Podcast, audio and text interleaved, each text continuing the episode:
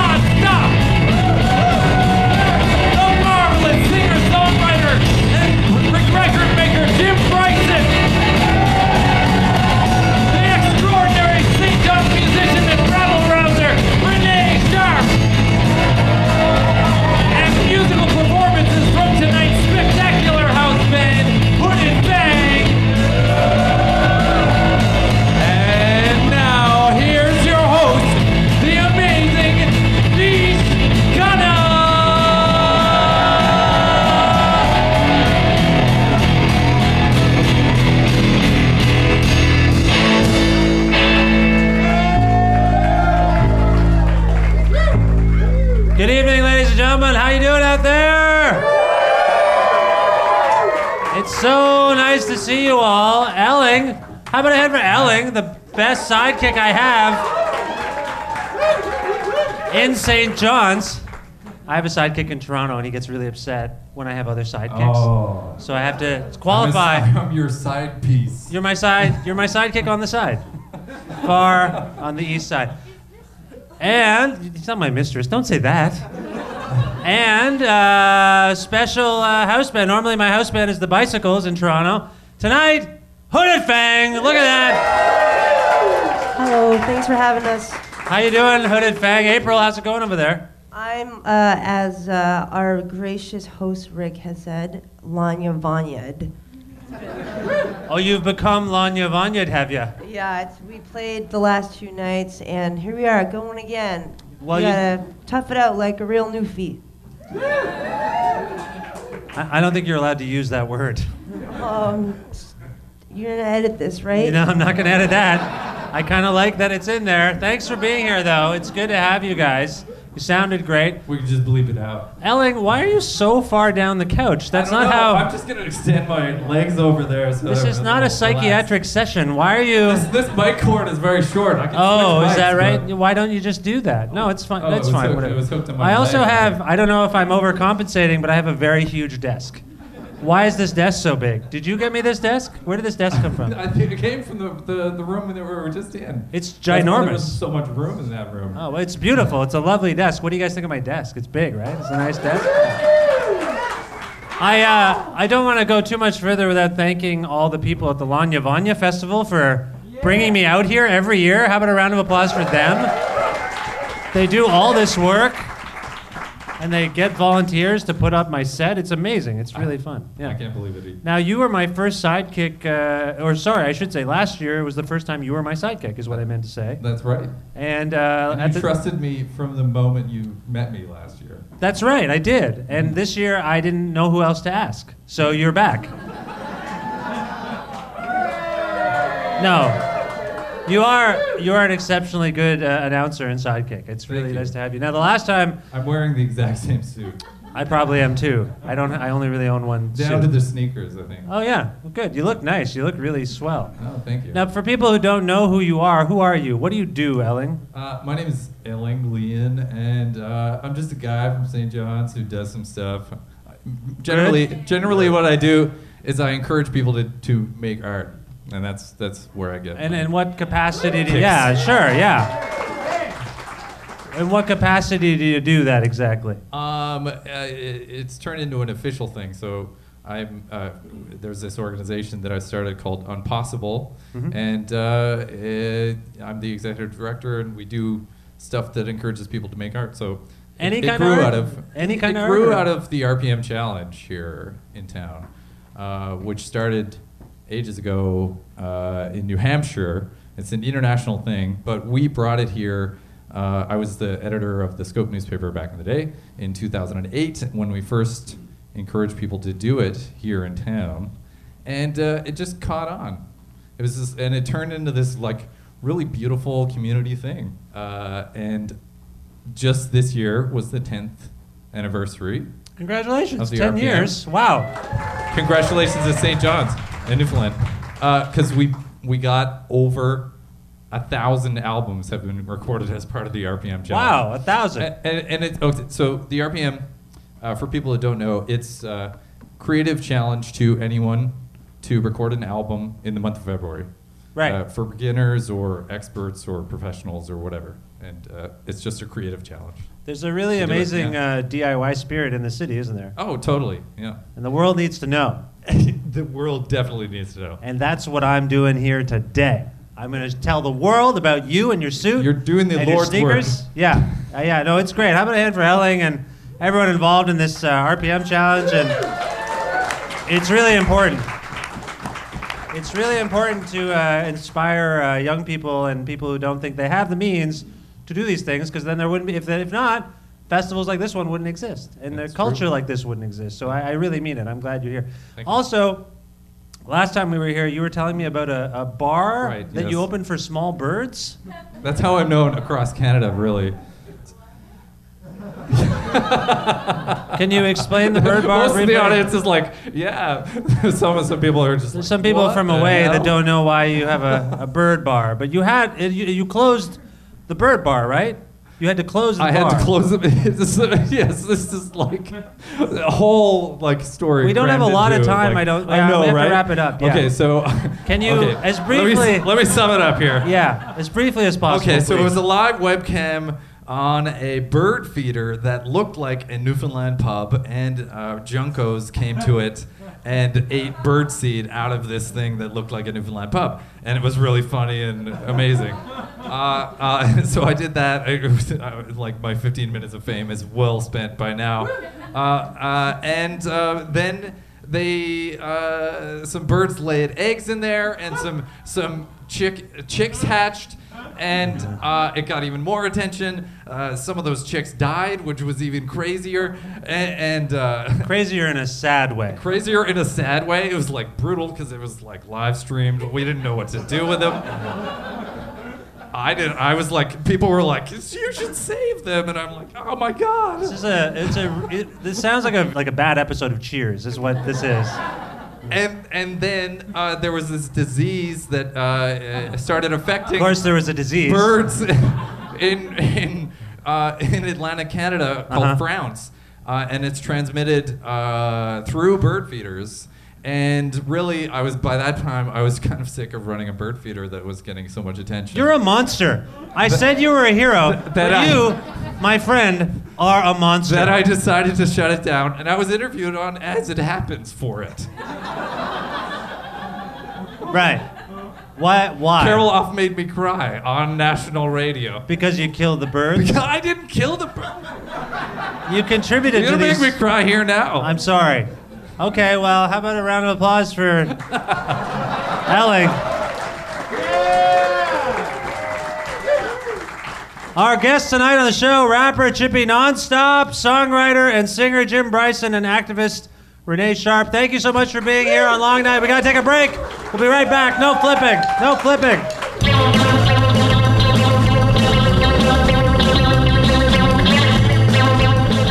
Promotional consideration is brought to you by Pizza Trocadero, the finest pizzeria in all of Guelph, Ontario. They've got delicious gourmet pizzas, or choose from an array of fresh ingredients and make whatever you like.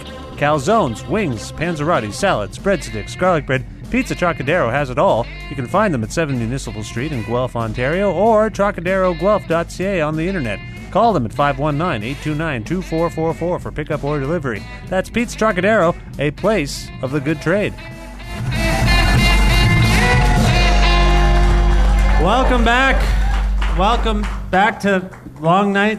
Elling is... What are you doing? Oh, we have an on-air sign this year, which is exciting. Do you have your... We did last year. It was mine that I happened to have laying around, but this year there's an even more official one. Yeah, you live in a weird, phony world where you have... bird bars and TV studio props. It's weird. I don't say that about your world. That's true, you don't. It's just very kind of you. Thank you, Elling. It's nice to have you here with us, as always. Our first guest tonight is an outspoken musical force who was born in Dubai, but has called both the United States of America and Canada home in recent years. This week, she released a video for a new song called Riot, which was inspired by her shocking deportation from America. We're psyched that she's here with us tonight, so please make some noise for Chippy Nonstop. Yeah!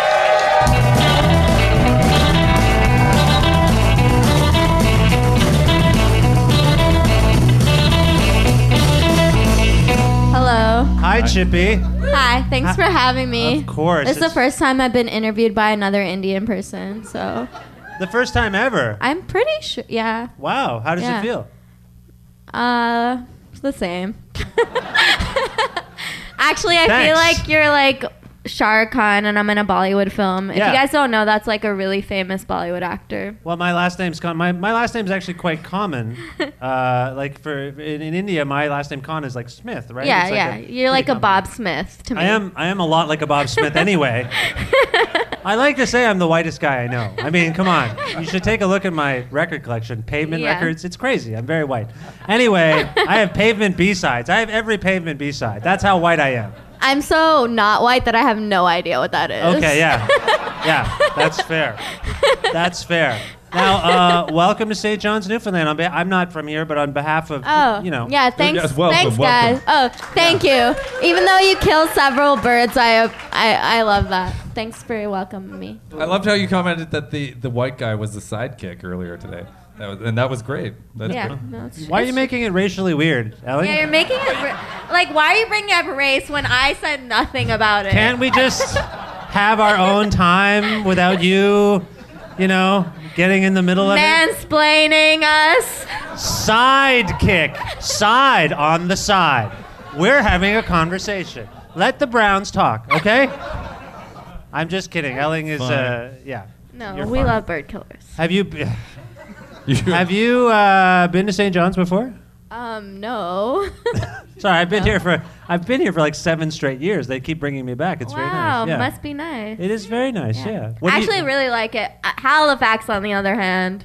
Yeah, based on your Twitter feed, I noticed you have some problems with Halifax. Were you just there? Yesterday, yes. And what happened? What's wrong with Halifax? A lot of things happen. I don't know. Like, okay, so. I run a workshop called Intersessions with a few other friends. It's a workshop series where, it's a safe space where we teach women, queer folk, taught by women and queer folk and, people of the LGBTQ community.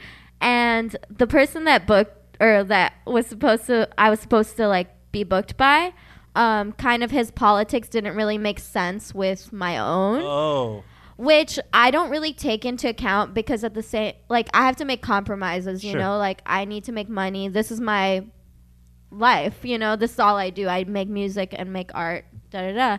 And so basically, like, people were getting mad that our politics didn't align and were kind of protesting against it. Oh. And he didn't want to take the heat, so he just canceled the entire show. Oh. And then there was just, like, all this drama. The entire city knew about the beef, and I just didn't even think it was that deep. Like, you know what I mean? Yeah. Like, I didn't think it was that serious when I got there, and everyone was like, oh, my God, like, I heard about what happened. And then I played a DIY show, and they, like, I don't know if you guys know, like, equipment, but, like, they didn't get a mixer, which, like, which, like, the sound, like, needs to come out of the mixer. So, like, they got, like, CDJs, but there was no mixer. And they were like, this is a DIY space. Like, why would we have a mixer? I was like, I thought everything, like, sound, like, the sound needs to come out of mixer. So I just had so many technical difficulties. And, you know, the queer community was against me, and the, like, white bro community was against me. No. So, like, it was just, like, all this, like, chaos. And, yeah, it was... So I basically... I played, but it was, like, a mess. Right. For sure. Are you familiar with the 1995 Halifax pop explosion? There was lots of great music. I'm not familiar with anything that's ever happened in Halifax. Okay. I was just trying to spin the city in a better light, because it means a lot to some of us, the indie rock. Okay, well, I'm sorry on behalf of, like, myself, but, like, Halifax to me sucked. Yeah, that sounds bad. That sounds bad. But, I mean, I mean, I would go if, like, there was an appropriate thing that people would be nice to me at. Yeah, right. And, I mean, it's unfortunate that it sounds like it wasn't just the one guy. The whole city treated you kind of... Yeah. Basically, down to City Hall, the mayor... But then when I got there, I was like, yeah, literally, yeah. I tweeted, like, I can't believe I have beef with the entire city of Halifax. Yes, I saw that. That's. Have you encountered this before in other cities? No. Just Halifax? Just Halifax. Oh, man. That's a drag. Well, it's a nice city. And you have some city issues. Like, where are you living right now? I live in Toronto. Oh, you're in Toronto now. Mm-hmm. But you were forced to live in Vancouver for a while. Of course. I mean, I grew up in California. My mom and dad still live there. And yeah, like I was born in the Middle East, as you said before. It was actually, like, close to Dubai, Sharjah. Sorry. Yeah. So basically, like, if you're born in a Middle Eastern place, but you're not of Middle Eastern descent, you're not given citizenship of that country. So you're born with, like, kind of paperwork, pretty much. Right. And it's like, yeah, you were born here, but you're not a legal citizen. You're not allowed to buy property there at the time. This was in 1992. So it's like, yeah, you're not allowed to buy property there. You're not allowed to buy vehicles there. You're not allowed to own anything there unless you're of Arab descent. So, yeah, and as I said earlier, like, I'm Indian. So, yeah, basically I was just born with all this paperwork. My parents didn't, like, file it properly. Like, they're immigrants. Like, they just didn't know how to, like, file it properly, apply for the appropriate things. And, yeah, so But my dad was transferred to America when I was 10 years old. Transferred? For his job. Oh, okay. Yeah, so he had a work permit. But when I turned 21, I wasn't legally allowed to be on my family's visa. Oh. So I was transferring over to an artist visa. Okay. And in that whole process, I went on a tour and I left the country and I was in Japan. And then on my way back from Japan to LA, they were like, like, you went on a tour a few years ago, but you weren't on an artist visa. You were on a student visa, and you're not allowed to tour on a student visa. Oh. So basically, I was penalized for something I did years ago, and I was put into detainment for 12 hours. I was questioned for a long time, and they were like, well, we don't know what to do with you. Like, where do you want to go? And I was like, we don't know what to do with you. Well, like, they were actually confused. They were like, where do you want to go? Do you want to go back to Japan? Do you want to go to Mexico? Or do you want to go to Canada? Why? Actually, like, and I was. My parents live 30 minutes from Mexico. They live in San Diego, right. Like, but, like, towards Mexico side. And I was like, yeah, like I'll go to Mexico. And I was like, what time is it, though? Because I had no concept of time. They took away all my possessions. They, like, I was wearing a jacket with, like, a string on it, and they took that away because they were like, oh, we don't want you to hang yourself in the bathroom or anything. Or, that's like, courteous of them. Yeah, it was nice. And then they were like, yeah, we're going to take your shoelaces off because, Jesus. You know, I could hang myself with that, too. But yeah, so it was dark. Yeah, it was actually, it's not a laughing matter. No, just kidding. But yeah, like when I look back at it, it's like I actually like feel like I did so much with myself after, because it like gave me so much drive to be like, yeah, this world is pretty fucked. Like, you know? I mean, but so you still didn't really. But yeah, so basically they were like, where do you want to go? And I was like, all right, Vancouver. You just picked Vancouver. Well, it was the closest to LAX. Oh, right. Yeah, I was at LAX at the time. So yeah, I was like, Vancouver. And then I got to Canada and they were like, what are you doing here? And I was like, I have no idea. So what's your citizenship right now? Oh, I'm Canadian. Hey, we got Chippy Nonstop. Yeah. Well, that's good for us. Yeah. But that's crazy. Yeah, so they like let me, they didn't know what to do with me. And the guy was like, the guy took me in when I got to Vancouver and he was like, can I watch your like videos? Like, what do you do? Da, da, da. So I got put into this room and I'm just like with Homeland Security watching my videos. I don't know if you've. Oh my God. Was it Money Dance? Yes. Oh my God. Like, I don't know. Like my videos are pretty explicit and like for like a lack of better word, ratchet as fuck. So you're sitting in a room with a bunch of old dudes? With an old white guy watching a video of me like shaking my ass and throwing fake money and cookies into the air. Yeah, so that happened. And then like, oh, actually this funny thing happened. I'm gonna go back a little. This funny thing happened while I played a show with Juicy J like a long time ago, and this guy like in LAX comes out singing a Juicy J song, and I'm just like, what is happening? Like he's trolling me. Like he's like, you're getting deported and I'm singing this Juicy J song at you because you just played a show with him. Like, really? Yeah, like it was. Yeah, mean. They were fucking with me. Well, it's awful. But yeah. I mean, for what it's worth, I'm glad you're here. I'm honestly like, it twisted my world and made it a better place, like at the end. Well, you have this song Riot that just came out. Yeah. Was that song inspired by these events?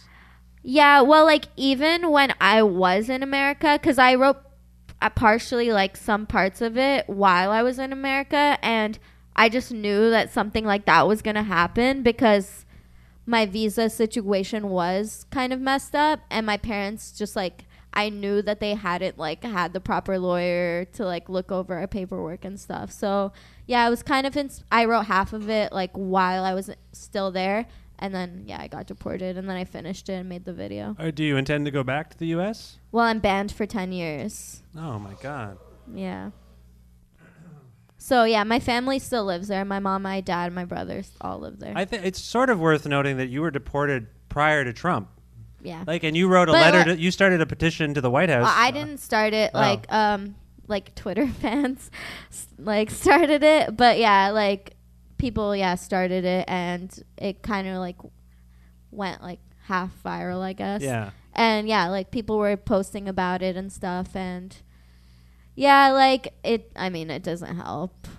No, it doesn't. No. It doesn't really help. Well, unfortunately, we're out of time. We had so much I wanted to talk about, but shit. But we can catch up some other time. I guess. And talk some more. Is there what's coming up for you? What's going on? I'm playing tonight. If you guys want to come out, it's gonna be fun. So you guys should come to Factory. Yeah, I want to say Factory. Factory. Yeah. That's how it's pronounced. Yeah. That's how they pronounce it here. That's the accent. That's a Newfie accent, right? That's totally the accent. Oh, wait. Yeah. Again, you can't say that. I don't think you're allowed to say that. Wait, is that? It's not. It's not. No. Is that racist? You can't. Yeah, you can't. Don't. I don't want to. Yeah. Wow. They don't like it. Okay, that's dark. Anyway, thank you for having me. Yeah, so people can follow you on Twitter at Chippy_Nonstop. Yeah, if you Google Chippy Nonstop, like everything comes up. Make sure you not to brag. Yeah, make sure you get the right. Make sure you get the right Chippy Nonstop when you Google it, because... What? There's really only one. How about a round of applause for Chippy Nonstop? We're going to take a break. We'll be back with Jim Bryson. You have a seat. Sit down. Yeah. Oh, I can. We'll be back with Jim Bryson. Stick around.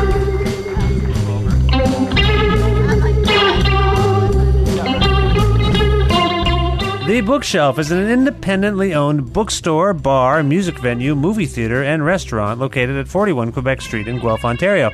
For more information about The Bookshelf's hours, the listings, blogs, directions, accessibility, and to order books from their online store, from anywhere in the world, please visit bookshelf.ca.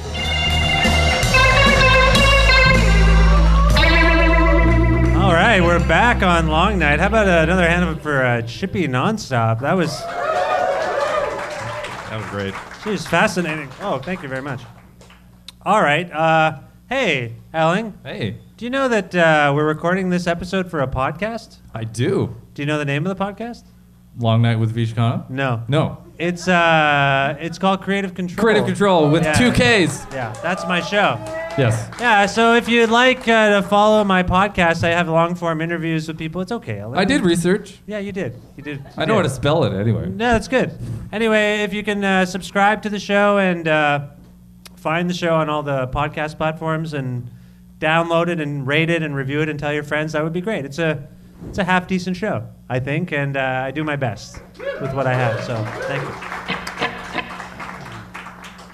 Our next guest is a critically acclaimed singer-songer based in Stittsville, Ontario, a seasoned collaborator who's been a touring member of the Tragically Hip, The Weaker Thans, and Kathleen Edwards. Bryson has released 5 records of his own, including 2016's Somewhere We Will Find Our Place. That can't be right. Is that the name of the title? That's right. I said it right. Somewhere We Will Find Our Place. Someday I'll find my place, and I'll get this intro correct. People of St. John's, Newfoundland, please make some noise for Jim Bryson.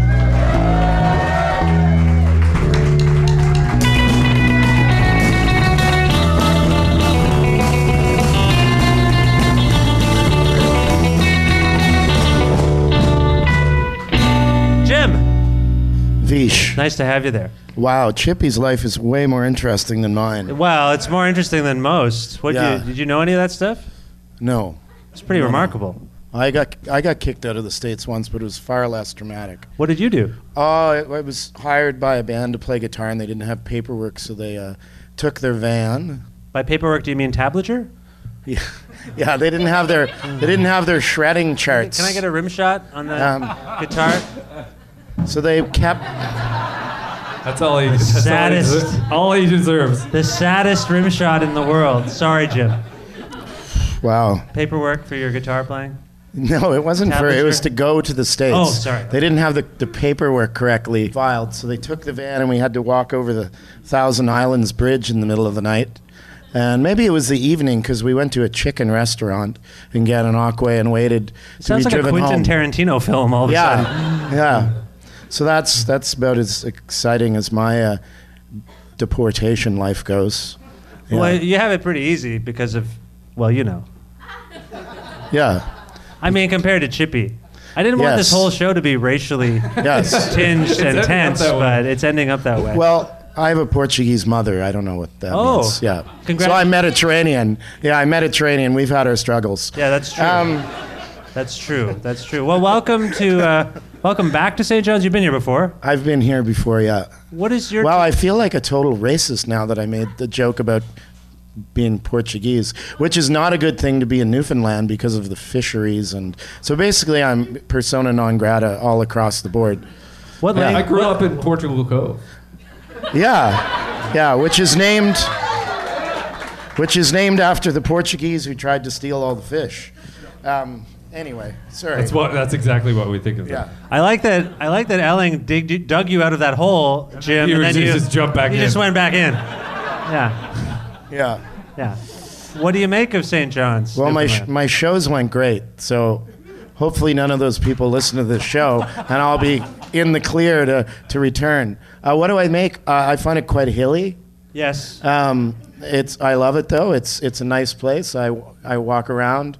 People always offer to take me on hikes, which I'm sort of into, not really, but I appreciate the concept. Maybe I look out of shape, so they're like, Jim, you should come on a 3-hour hike. So tomorrow I might go on a little hike. Today I went to Middle Cove, which is beautiful, and we saw an iceberg, so that's a one off the cliche checklist of coming to Newfoundland. Right. But yeah, I've been here a few times. I've been around different parts of the province, and I really do like it, yeah. It's lovely. I think it's beautiful, and I'm lucky to get here. But you're from, I didn't know this. I always think of you as Ottawa, Jim Bryson. Yeah. Well, you're from Stittsville? Yeah, that's correct, yeah. What kind? What's that? That's a place. Chippy, I got this. It's okay. I wrote questions down. I can do this. I'm fine. I know, but I can ask the questions. It's fine. Jim, what's that? Well, it was a town that used to have the moniker Just Beyond the Fringe, which I think meant the fringe of the city, just on the fringe of the Ottawa Valley, that kind of thing. Just a really nondescript place to grow up, which I've returned to. Yeah, you live there again. Yeah, I mean, when you're an artist and a musician, the most, like, a cheap house is a real draw. So I was offered a house from my family for a fraction of the cost of living, and I couldn't say no, mostly because I was guilted into it as well. Was it like your childhood home? Oh, yeah, yeah. Oh, my God. Yeah, you're living in the house you were raised. Yeah, yeah. All your changes were there. Yeah, and I'm adopted, and I have depression, and all this stuff. Yeah, so that. Yeah, I think we need this whole couch, frankly. Yeah, I think so too. Yeah. I could move over here. No. I don't have time for the whole session right now, but we can do it some other time. I didn't realize you had all that going on. Yeah, it's not that much going on, but yes, people have it worse, believe me. Well, do you have a fond memory from your upbringing that you can share, like something about? We had a dirt bike growing up, and we built a dirt bike track in our backyard. So we had like crazy dirt bike ramps and stuff in our backyard. Yeah. Sick. Yeah, that's pretty good, right? Yeah. So we were dirt bike kids. So we'd drive them on the streets and stuff like that to get. My mother, who's 88 now, my mother used to get on my dirt bike, which was a child's dirt bike. Oh, wow. And she would push my helmet on her head, and she would start it up and put it into gear, clutch it, and go down to Doreen's for coffee on it. Wow. Yeah. That's lovely. Yeah, you should have seen her, like, rusty. My mother, actually, in the 50s, my mother drove a race car once. So I knew she knew how to use a manual transmission. Right. But she just took off hey, how does this thing work? Nothing, just like out, boom, see you later. Cigarettes in her pocket, ready to go. Did you say that your mother drove a race car once? Yeah, there was something, it's actually quite sexist, I guess, but it was from another time, I guess. It was called the Cream Puff Derby, where it was all female drivers. And my mother drove a race car for a Chevy dealer. Oh. Yeah. Oh, like as a promotion or something? Yeah, some kind of sexist promotion. Yeah, okay. Yeah. How did you get into music in Stittsville? I don't. Well, I don't really know, actually. It was no one that I knew played music. We had a piano, so we took piano lessons, but I wasn't really very interested in it. I think I just wanted to. At some point, I think the big thing for me was. I liked seeing people on video screens playing music, and it seemed like something that a hyperactive kid could do, because I wasn't really, being prepped for a big life. Oh. I was like a troubled child and stuff like that. So I think anything short of like complete collapse, I think to those around me was a great success. So it allowed me to. It allowed me to do whatever I wanted to do, frankly. You've been doing this a long time. You've been writing music. You've been recording music. You've been producing other people. Yeah. I mentioned all the people you've collaborated with. I don't know if, yeah. I mentioned a few. Collaboration's a stretch, but... What do you mean? Yeah. Well, I was hired to play as a touring musician. I'd say it's less than collaboration, more as an appointment. What about with Kathleen, though? Kathleen Edwards? Oh, yeah, that's a collaboration. That's a full-on collaboration. Yeah, that part is. Of a band. Yeah. Well, I was going to say is you've done really well for yourself. Thank you. I feel good about it. You should. You should. Thank you've done well. Are the sure. Applause break. This is a question that spans space and time, but are the material conditions for artists any stronger for you today than they were, say, 20 years ago? Because there's different schools of thought on how artists can live and live viable lives these days. I would say it's different. I think it's necessarily worse. I mean, I guess it's worse in a way that if you are somebody that based your existence on like selling music, then it's not as good, right? But I'm not one of these people that I've gone to music conferences where people just are super upset about it and the whole, situation of music. And I just sort of feel like music was music before it was commercialized. So I think of music as more of a social kind of thing than I do as a commercial thing anyway. So I feel that especially what I do, and I have like a studio now and work on records and do kinds of things, I feel really creative, and I feel that, I have a certain amount of debt, but c'est la vie. Yeah. Yeah. But I'm not one to bellyache about the dire conditions of musicians and poor us. And I think that landscapes change and nothing lasts forever, and you have to sort of change with it or just, complain and go home. So that's fair. Yeah. So I'm here. Well, I'm glad you're here. We're all glad you're here. I think it's great that you're here. I've been told we are running out of time. I want to bring up something that happened to you and me this past summer. What happened to us? You and I were sitting beside each other. As fate would have it, I got my ticket for the Tragically Hip show in Ottawa for the Man Machine Tour, and you and I happened to be sitting right beside each other. Right beside one another. What are the odds of that? You were already sitting. I got there, and I sat beside you. And the odds were better than you'd think because we got our tickets from an inside source. That's true. Right. So, yeah. That's true. They might have done that for us. It wasn't like Jenny Pop. We weren't doing that. No. Yeah. We weren't lined up on like May 14th overnight with a tent. No, that's true. Yeah. Well, you weren't. I was. Yeah. No, you weren't. You weren't. I was not. No. It's true. I live a good life, too. Yeah. Now, I know that performance was complicated for you emotionally. Hey, it's Ryan Reynolds, and I'm here with Keith, co-star of my upcoming film, If, only in theaters May 17th. Do you want to tell people the big news? All right, I'll do it. Sign up now and you'll get unlimited for $15 a month and 6 months of Paramount Plus Essential Plan on us. MintMobile.com/switch. Upfront payment of $45 equivalent to $15 per month. Unlimited over 40 gigabytes per month. Face lower speeds. Videos at 480p. Active Mint customers by 5/31/24 get 6 months of Paramount Plus Essential Plan. Auto renews after 6 months. Offer ends May 31st, 2024. Separate Paramount Plus registration required. Terms and conditions apply if rated PG. I'm Sandra, and I'm just the professional your small business was looking for. But you didn't hire me because you didn't use LinkedIn Jobs. LinkedIn has professionals you can't find anywhere else, including those who aren't actively looking for a new job, but might be open to the perfect role, like me. In a given month, over 70% of LinkedIn users don't visit other leading job sites. So if you're not looking on LinkedIn, you'll miss out on great candidates like Sandra. Start hiring professionals like a professional. Post your free job on linkedin.com/people today. How are you feeling about the band these days? About the hip? Well, I don't know if they are a band now, necessarily. I mean, I think that I have a good relationship with all of the people in the band. Individually, Gord is somebody that...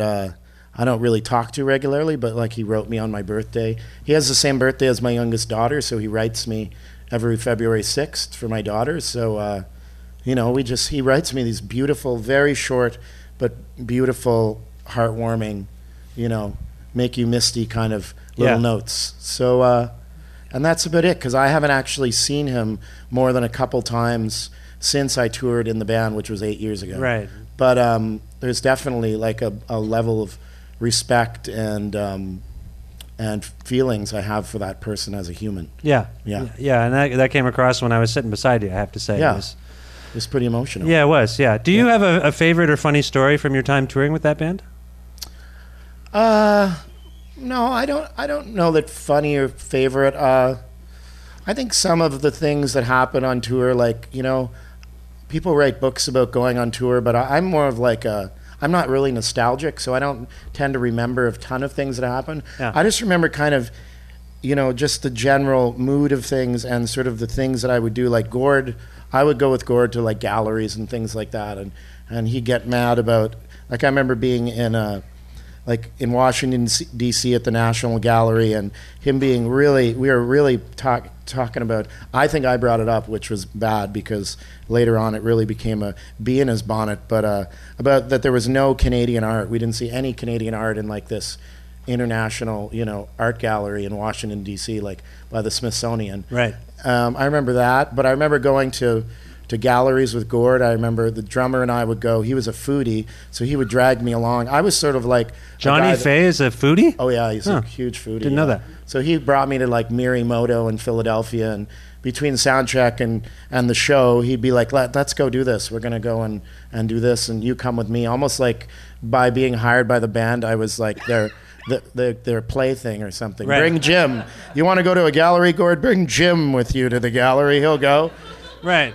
He's hired by us. He'll do what we say. Well, that's nice, though. It's good that you got some time with them like Absolutely, that. Absolutely, yeah. So, yeah, it was a very, very nice time. Yeah. I mean, it's still, at the end of the day, it becomes a job. Yeah. At the end of the day, it's not something that you've created and something that is your own soul. So at some point, it became like a job. Right, right. Like playing other people's songs. I did 100 shows that were 2.5 hours long.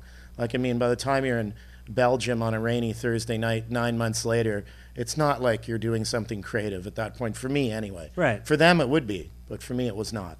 So I was happy to go home after tours the longer the year went on. Well, it's a heartwarming story about your time with the Tragically Hip. Being creative and then being employed by somebody as a side person is a different thing. And so I think Elling can relate to you there. Yeah. He's just a side person. Yeah, I'll tell you, like, I feel for Ellie. You've been really hard on him. Yeah. And I hope he's been building up some zingers for the second half of the show, because, frankly, you deserve it. I'm working on it. Hey, Ellie. You can slip yourself. Sidemen forever. All right, well, we're out of time. And... for more information about Jim, follow him on Twitter @JimBryson. We have to take a short break. When we return, local activist Renee Sharp joins us. Another round of applause for Jim Bryson. Jim Bryson.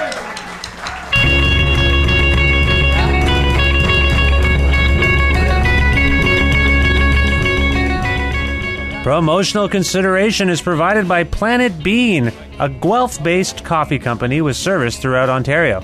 Fair trade, organic, and yummy. Visit planetbeancoffee.com for more info. All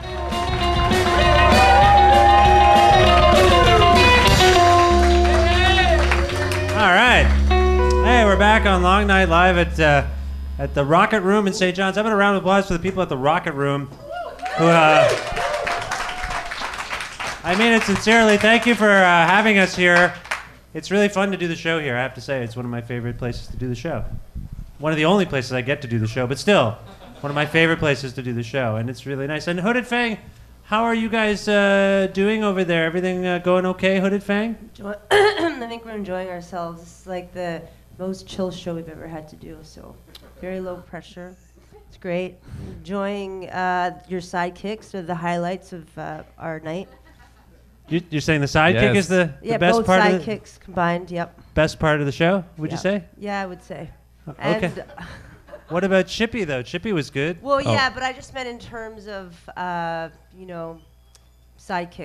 Yeah, okay. All right. Chippy is Thanks, next this is good level, feedback. And, like, she's, undeniably up there. Yeah, that's right. She didn't want to steal the whole spotlight from everyone. Chippy's, no, it's good. I feel like the whole room has turned on me, and I don't know what I did. I'm just trying to be a funny Well, you called every one of your guests racist. That's true, I did. Yeah. That's actually true. That is actually... I didn't call Chippy a racist. No, somehow she got a pass. I don't know how that happened, but... I also never told you, Vish, that while I was on tour, I had a newborn baby at home. So getting home, I was telling Ellie that getting home was... The reason I'd be happy also get home... Dad guilt. Yeah, dad guilt. Yeah. Well, we're dad jokes we're doing. So I'm the same way. I can't wait to get home. I miss my kids. Like it's. So yeah, I can't tell if Chippy is on my side or not anymore. I think Chippy's on your side. Yeah. Trust no one. Yeah. Okay. Yeah. I think she is. Yeah, it's true. When you have kids, you don't want to leave the house. And you're going home for Mother's Day. I'm not. They don't know this. Oh no, is this going live? We're not going live, are we? It's a surprise. I'm surprising my family by going home a day earlier than I said I was going to. So I can be there for Mother's Day. How about a hand for me? Yeah. Yeah. I bought a Nina Simone record, hid it in my daughter's room, and told her on Tuesday On Sunday, remember to pull out this, my 8-year-old daughter. On Sunday, remember to pull out this record and give it to your mother from me for Mother's Day. Oh, nice. Yeah, I don't know that that's going to happen. But no. Yeah. Probably. Yeah, 8 years old, I don't know. Probably not, no. Anywho, our next guest is a musician, activist, and proud woman of many trades. Do you know who I'm talking about already? She, among her trades, Jim, she's a welder. Oh, yes, we talked about welding. You did with her? You have already talked to her? Yeah. Did you already do a version of the show without me? Well, a different kind of show. Okay, all right. Well, it was better. A more compassionate show. She's likely best known in St. John's as a women's self-defense instructor and for inspiring women, LGBTQ, and members of other underrepresented groups to form punk bands and...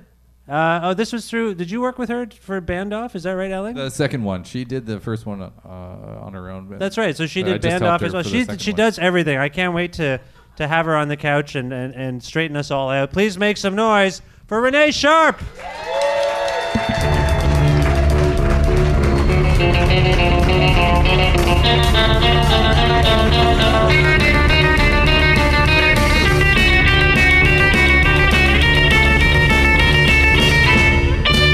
Hi, Renee.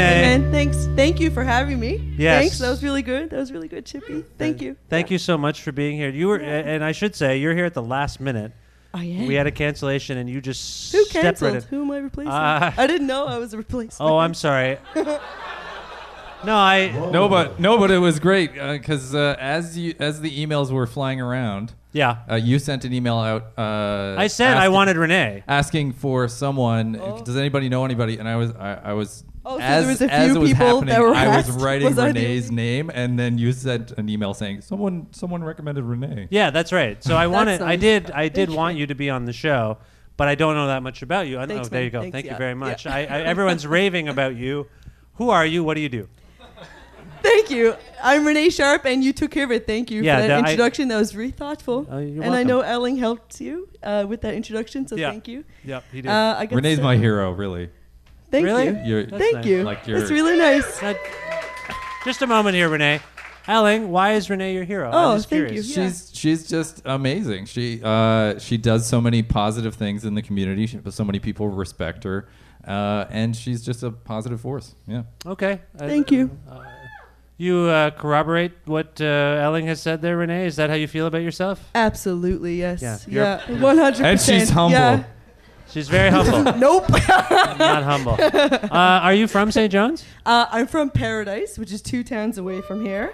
Okay. Is there a person here from Paradise? Word up, sister. Where are you from in Paradise? Word. Yeah, word. I'm from Topsail Road, across from the post office there. Thank you.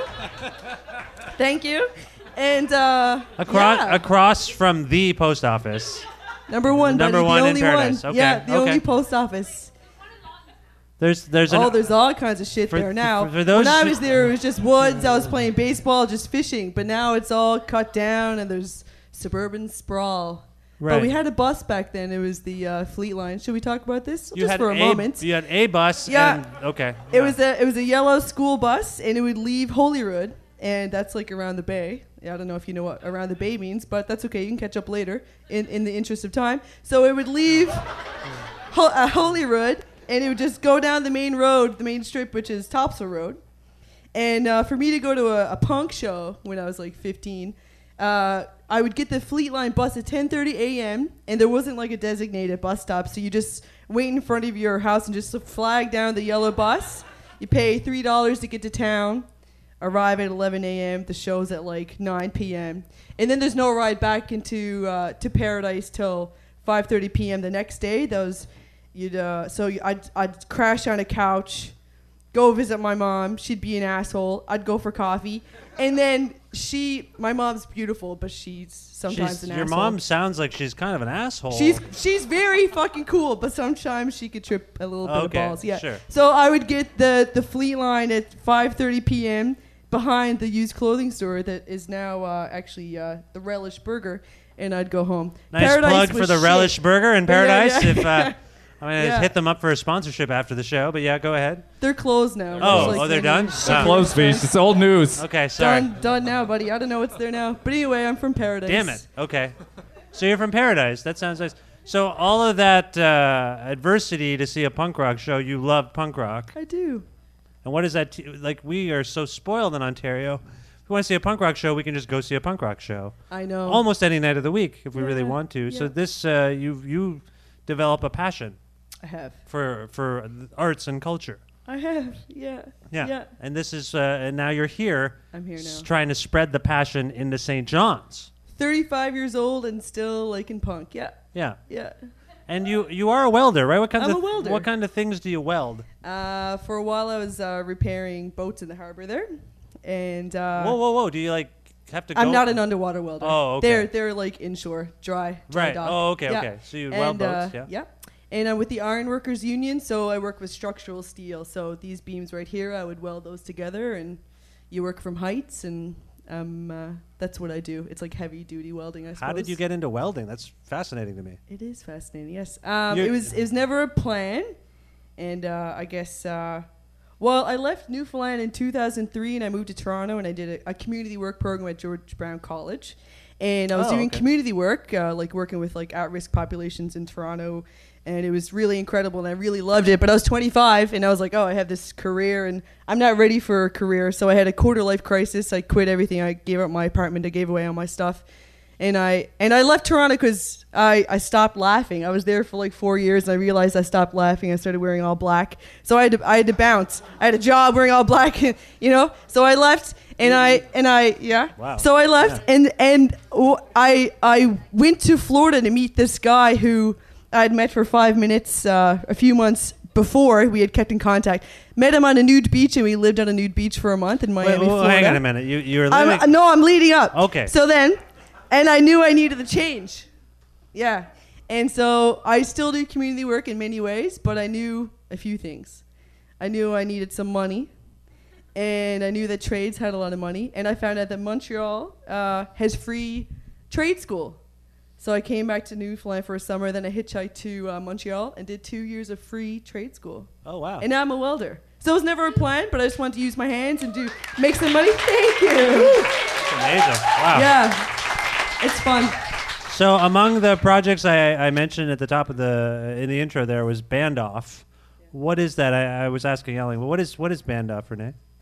Band Off, I didn't create it. We did it in Montreal, but... We did it in Montreal while I lived there a while ago, and it's basically a really fun way to, make sure we're getting everyone on stage who wants to be on stage. So historically, obviously, punkers and anyone in any kind of DIY music scene have been living on the margins in some way or another, but mostly what we're seeing, obviously, are more privileged white dudes on stage, and so just to switch it up and to make sure that everyone feels like they have a right to make some loud music, we did it. So, and here I did it because I came home, I was lonely, I wanted to make some friends, and I wanted to see bands that I wanted to see, which are punk, and I want to see some women, I want to see some queers, and I want to see some people of color on stage, because that way I could have more fun and see bands that are loud and fun and punk. So it was a great, yeah. And it worked. A new hero. I have a new hero. Yeah, it worked. So now tons of women are playing in bands here now, and we have a long way to go. It's still there's not enough representation at all of queer folks, of people of color, so we still have a long way to go. But it's a really good start, and I'm really liking the direction that St. John's is going as a community for sure, because everyone was super supportive of each other, and now there's all these incredible bands and people just learning their instruments for the first time and just going for it because they feel supported and because everyone was really supportive. Right. So thanks for that, St. John's. That's amazing. Yeah. Did you... Band Off had a really good, interesting process that could be used in other places, so how did that work? I mean, sorry to jump in there. No, yeah. The sidekick becomes the master. I'm doing it. No, that's a good question. Elling's allowed because he was so supportive the whole time. So supportive that he wanted to do a second one. So do you want me to describe how Band Off happened? How did it happen? Yeah, okay. So I did a call out, And I said, yo, come to my house. We'll have a potluck. Everyone's invited, but especially people who never felt encouraged before, like all the shit I just said. So they came to my house. We had a potluck. It was great. And everyone puts their name in a hat, and names are randomly drawn. So one person gets up, takes out four names. That's their band. And so the people who came, most of them had never played an instrument before. So we had four bands for the first band off. So four bands, we made sure that everyone had lots of gear, jam spaces. And so we collaborated with people in the community who had gear to lend, space to jam in. And we also had lots of people who volunteered to do some quick skill shares, like here's how to do a power chord, here's how to plug in your amp, and here's some fucking cheerleading for confidence. And so they had 2 weeks to learn one cover and to write two originals, and they did it. Like, people were just jamming every day. There was such a buzz. Nice. In St. John's, it was amazing. Like, every time I'd seen you, I'd be like, hey, how's that riffer coming along? And how's the guitar feeling? They're like, I'm really nervous. I don't think I could do this. And then as time went on, you see the progress. And then we had the show at my house 2 weeks after, and everyone was just glowing. We had lights, we had support, we had food, and the bands ruled. You know what amazing. I mean? That's they were amazing. Fucking incredible, actually. Yeah. And it was loud, it was fierce, it was fun. Everything that I would want to see Good at a punk you. Show. Yeah. And yeah. yeah.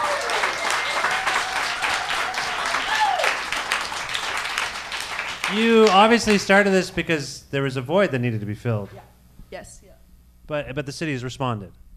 Oh, huge! Everyone was ready for it. Yeah. I mean, who everyone wants an inclusive, diverse fucking music scene, of course, and everyone wants better music and Yeah.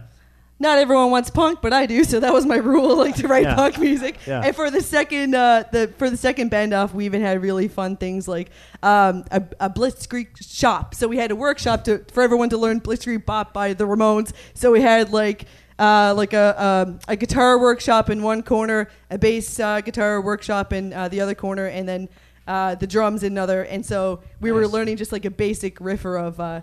The Ramones, that song, and so everyone was I could guide people through what punk is, because I invited everyone. For the second one, I was like, "Moms, come!" There was lots of 40+ people who came to the second band off, and I was like, "Yes!"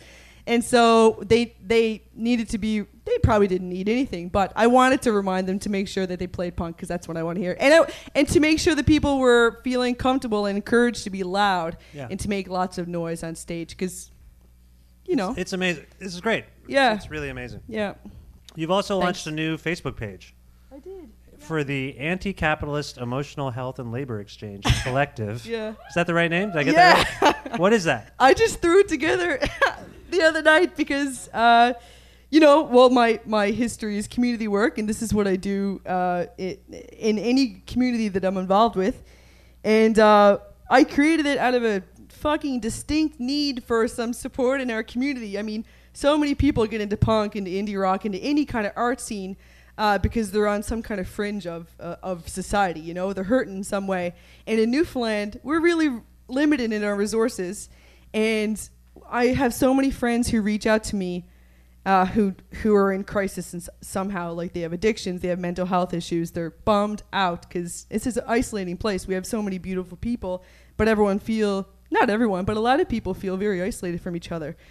And so many people have been on a waiting list for free counseling for a year, and they don't get it in the end. So I'm trying to create a barter system, and that's where you know what I mean? Because we have all these people who are trained as informal counselors in our communities. And I'm not talking about any particular type of community. I'm not just talking about punk. I'm not just talking about DIY. I mean, anyone in St. John's can avail of this collective is what I want to see. Right. And it's feminist, anti-oppression based, so I would want you to come to the collective with that in mind. But anyone is welcome, and basically I would want to barter a fair service for another fair service, right? So if you want 1 hour of counseling with someone who's an actual trained counselor, it's not Dilly Dally, let's talk about bullshit. No, it's a real service for another real service. Whoa, so you don't mean the band Dilly Dally. Oh, shit. No, Dilly Dally. No. Great band. Okay. Yeah. And so, solid. I'm like the bummer of the couch. I appreciate your humor there. I just thought you had beef with Dilly Dally, and they're playing. No beef. Great band. Yeah. Okay. So good. one hour of counseling for like another solid service, which could be whatever you want to bring to the table. So if you're like handy around the house and you're a carpenter, and I need some fucking steps repaired or whatever. Make sure it's no skill or service unpaid or undervalued. Recognize the underpaid and undervalued emotional labor that most women do. And to recognize all of that and make sure we're all taking care of each other in a way that's a little more focused. And that's my hope. And obviously everyone here is invited to participate, and that's what I would like to see. Actually, I have a personal need too. I'm lonely as fuck half the time, and we all need someone to talk to, you know what I mean? And most of us don't have money for psychologists or counselors, so it's meeting that need. Hopefully that would be the goal. It's amazing. Yeah. Woo. Thanks. Yeah. You're a remarkable person. Thanks, man. Do you gotta cuss so much? Oh, well, I'm a Newfoundlander. I don't know what it's like in Ontario. We don't swear at all. Not even a little. I'm a welder. No, I'm a punker. I'm just kidding. I and I have no boundaries. I like that you were like, if I need some fucking steps made, I gotta call a fucking carpenter. I'm a tough guy. yeah, you are. It's good. Now, speaking of this, you were prompted to both learn and teach women self-defense. What prompted that? Yeah, well, you seem like someone recognizing. You seem like someone who recognizes a need in your community, and then you take it upon yourself to do something about it. It's amazing. I do. See? Yeah, no, you were right, Elling. You were right. It's amazing. Good job, Elling. Yeah. How about a hand for Elling? How about a hand for me? Thank you. Thank you very much. I don't want to undermine this discussion with my stupid fucking jokes, but hey, yeah, trying to help. Talk about this. Why did you do this? Okay, well, I've been taking this type of martial arts. Well, it's not a martial. Well, I'll explain it if you like. But I've been taking this type of self-defense for women since 2002, and I was living in Toronto, and I was singing for a hardcore band. And mostly what I sang about was violence against women and self-defense. And there was lots of violence going on in the community, like many communities, you know. There's lots of violence within our punk scenes, and any scene that goes unrecognized. And I always try to point that out and think of a solution that people can be supported in. And because there's an inherent frustration in being marginalized. And sometimes that manifests itself in violence, even towards each other. Is that what you meant? Absolutely. But what I focus on specifically is gendered violence. So mostly what I'm seeing is, I've gravitated personally towards punk because the music is hard and fast and fun, but also because there's a platform that's supposedly inherently radical, and its purpose and foundation would be to counter the popular culture. It doesn't often work. But that's why I stick around, because I try to work from that to create something that I want. But even though that's there...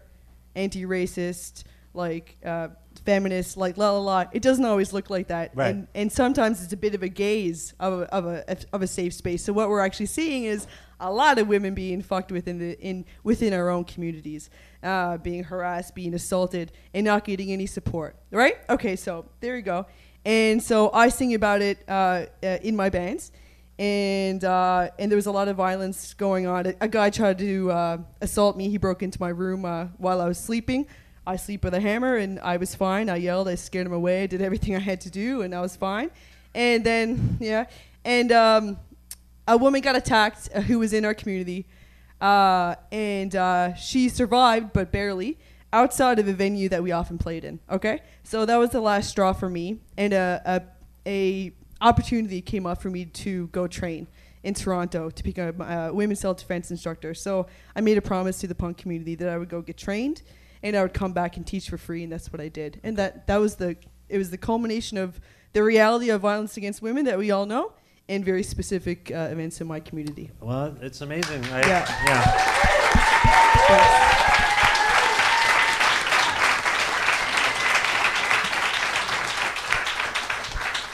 What is the practice that you use in? Yeah, it's called Wendo Women's Self-Defense. It's Canada's longest-running women's self-defense organization. Actually, it's been running since 1972. It's based in Toronto, and it's fun, easy to remember, easy to learn self-defense for all women identified of all abilities and all ages. So we have women who come to our courses who are like in their 90s and kick ass. We have all of our spaces, well, as much as possible, are wheelchair accessible. So we have people coming to our spaces using assistive devices like crutches and wheelchairs, and you know, a wheelchair is a weapon. So we use what people have. It's women know how to defend themselves right now with their bodies just the way they are without any type of martial arts experience. So it's your big body parts against the an attacker's weak spot, and that's what we go on. We go on the understanding that women already know how to defend themselves, and we just give them a few extra skills to take down an attacker if they have to. And women do it all the time, and so we celebrate that and just move from there. Amazing. Okay, listen, we are almost out of time, but I was hoping that you could actually demonstrate one move. Okay, yeah. And can you take the mic with you to do it? Somehow? If you would like to hold a mic for me. Elling can do it. Yeah. No, well, I want to kind of call the play-by-play a little bit. Do you need volunteers? I would like to invite one woman up here to be my partner, and I'm not going to touch her at all. Does anyone wish to... I'm not going to hurt her. Does anyone wish to volunteer? Anyone? Chippy Nonstop, maybe? Or Mara, do you want to do it? Okay. I would love...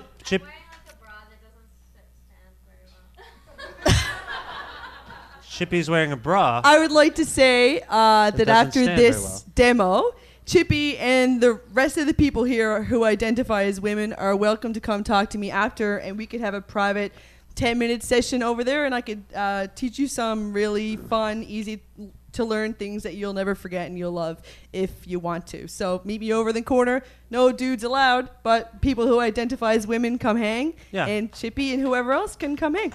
Yeah. All right. Mara? Do you want to do it now? Okay. I'd like to say that Mara, okay, so I teach a 2-day, 15-hour course, right? Right. Mara and her mom came to my course, and they were incredible. Nice. Yeah, and Mara's mom was also my grade 4 teacher. And Mara kept being surprised with how strong her mom was, and Mara's mom kept being surprised with how strong Mara was. So it's a really beautiful mother and daughter. So Mara's basically trained to be my assistant. Amazing. And just because we are a music and art show, Mara's a musician. That's right. Mara, there's so much about Mara. Can we get a mic on Mara and just find out? Mara, what bands do you play in?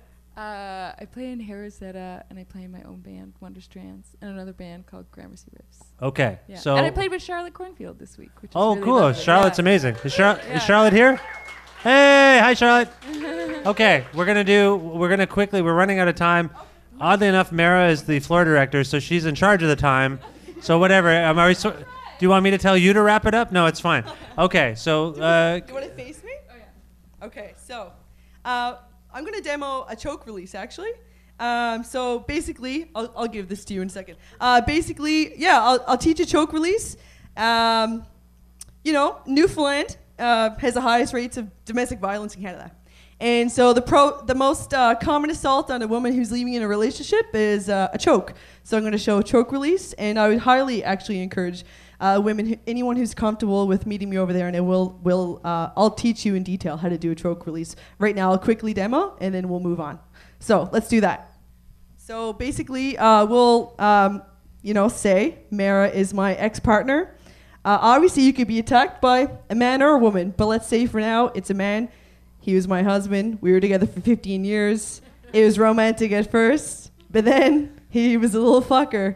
And one day I was cooking chili. Kids were, playing in the room, and he said, "Oh, you burnt the chili again. You're a stupid bitch." And I said, "You know what? That's the last thing. That's emotional abuse. That's not cool. I'm packing my bags. I'm going to leave." And he said, "Actually, if I can't have you, no one can," and he tried to choke me. So I would encourage everyone to actually breathe during this intense conversation. So literally take a deep breath and then let it go. Cool, here's a choke release. Go ahead, Mara. Can you choke me as hard as you can? I'm not gonna touch you, choke me. So this is a life-threatening situation. In real life, Mare is being polite, but the attacker would be digging their thumbs down and into your windpipe. You only have a few seconds before you could pass out. You want to be quick and effective. A choke release looks like this. Are you ready?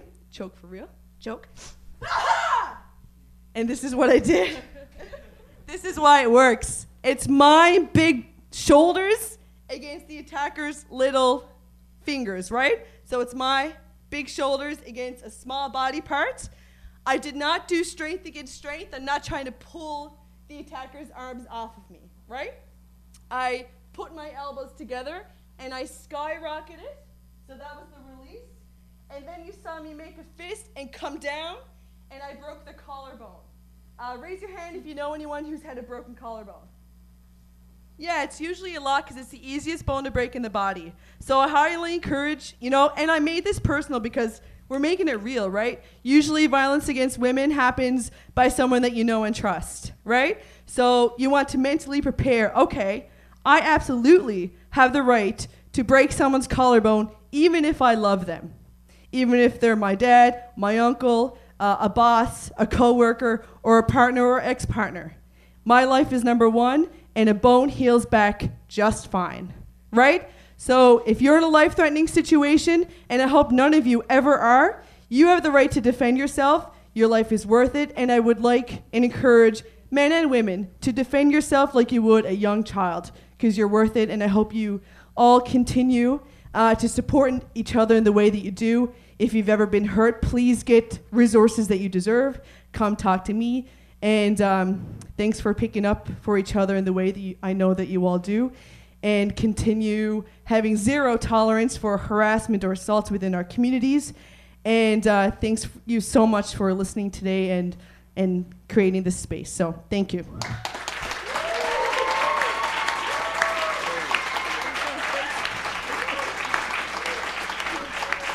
Thanks. Wow. Thank you. Thank you so much, Renee. Where can people, is there some place people can go in St. John's to learn more about you and your organizations and your how you can help? Yeah, I mean, I'm on Wendo Women's Self-Defense on Facebook and www.wendo.ca, Wendo.co. Okay. C-A. So when is in women, it's like Chinese and Japanese for women. Do is in dojo, so Wendo. Okay. Yep. All right. Thanks. All right. Another round of applause for Renee Sharp, everyone. Amazing. That's our show. Thanks to all our guests: Jim Bryson, Chippy Nonstop, Hooded Fang, Lanya Vanyad, The Rocket Room, Chris Myers for recording it, Mara for doing the thing, and Elling, everybody for doing the show. All of you for watching it, all of you for listening. That's the show. Good night, everyone. We'll see you next year.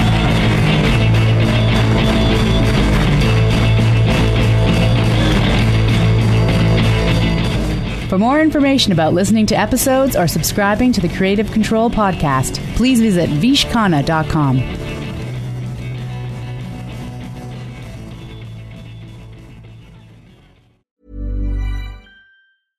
Hey, it's Paige DeSorbo from Giggly Squad. High quality fashion without the price tag. Say hello to Quince. I'm snagging high-end essentials like cozy cashmere sweaters, sleek leather jackets, fine jewelry, and so much more. With Quince being 50 to 80% less than similar brands. And they partner with factories that prioritize safe, ethical, and responsible manufacturing. I love that. Luxury quality within reach. Go to quince.com/style to get free shipping and 365-day returns on your next order. Quince.com/style. Planning for your next trip? Elevate your travel style with Quince. Quince has all the jet-setting essentials you'll want for your next getaway, like European linen, premium luggage options, buttery soft Italian leather bags, and so much more. And is all priced at 50 to 80% less than similar brands. Plus, Quince only works with factories that use safe and ethical manufacturing practices. Pack your bags with high-quality essentials you'll be wearing for vacations to come with Quince. Go to quince.com/pack for free shipping and 365-day returns.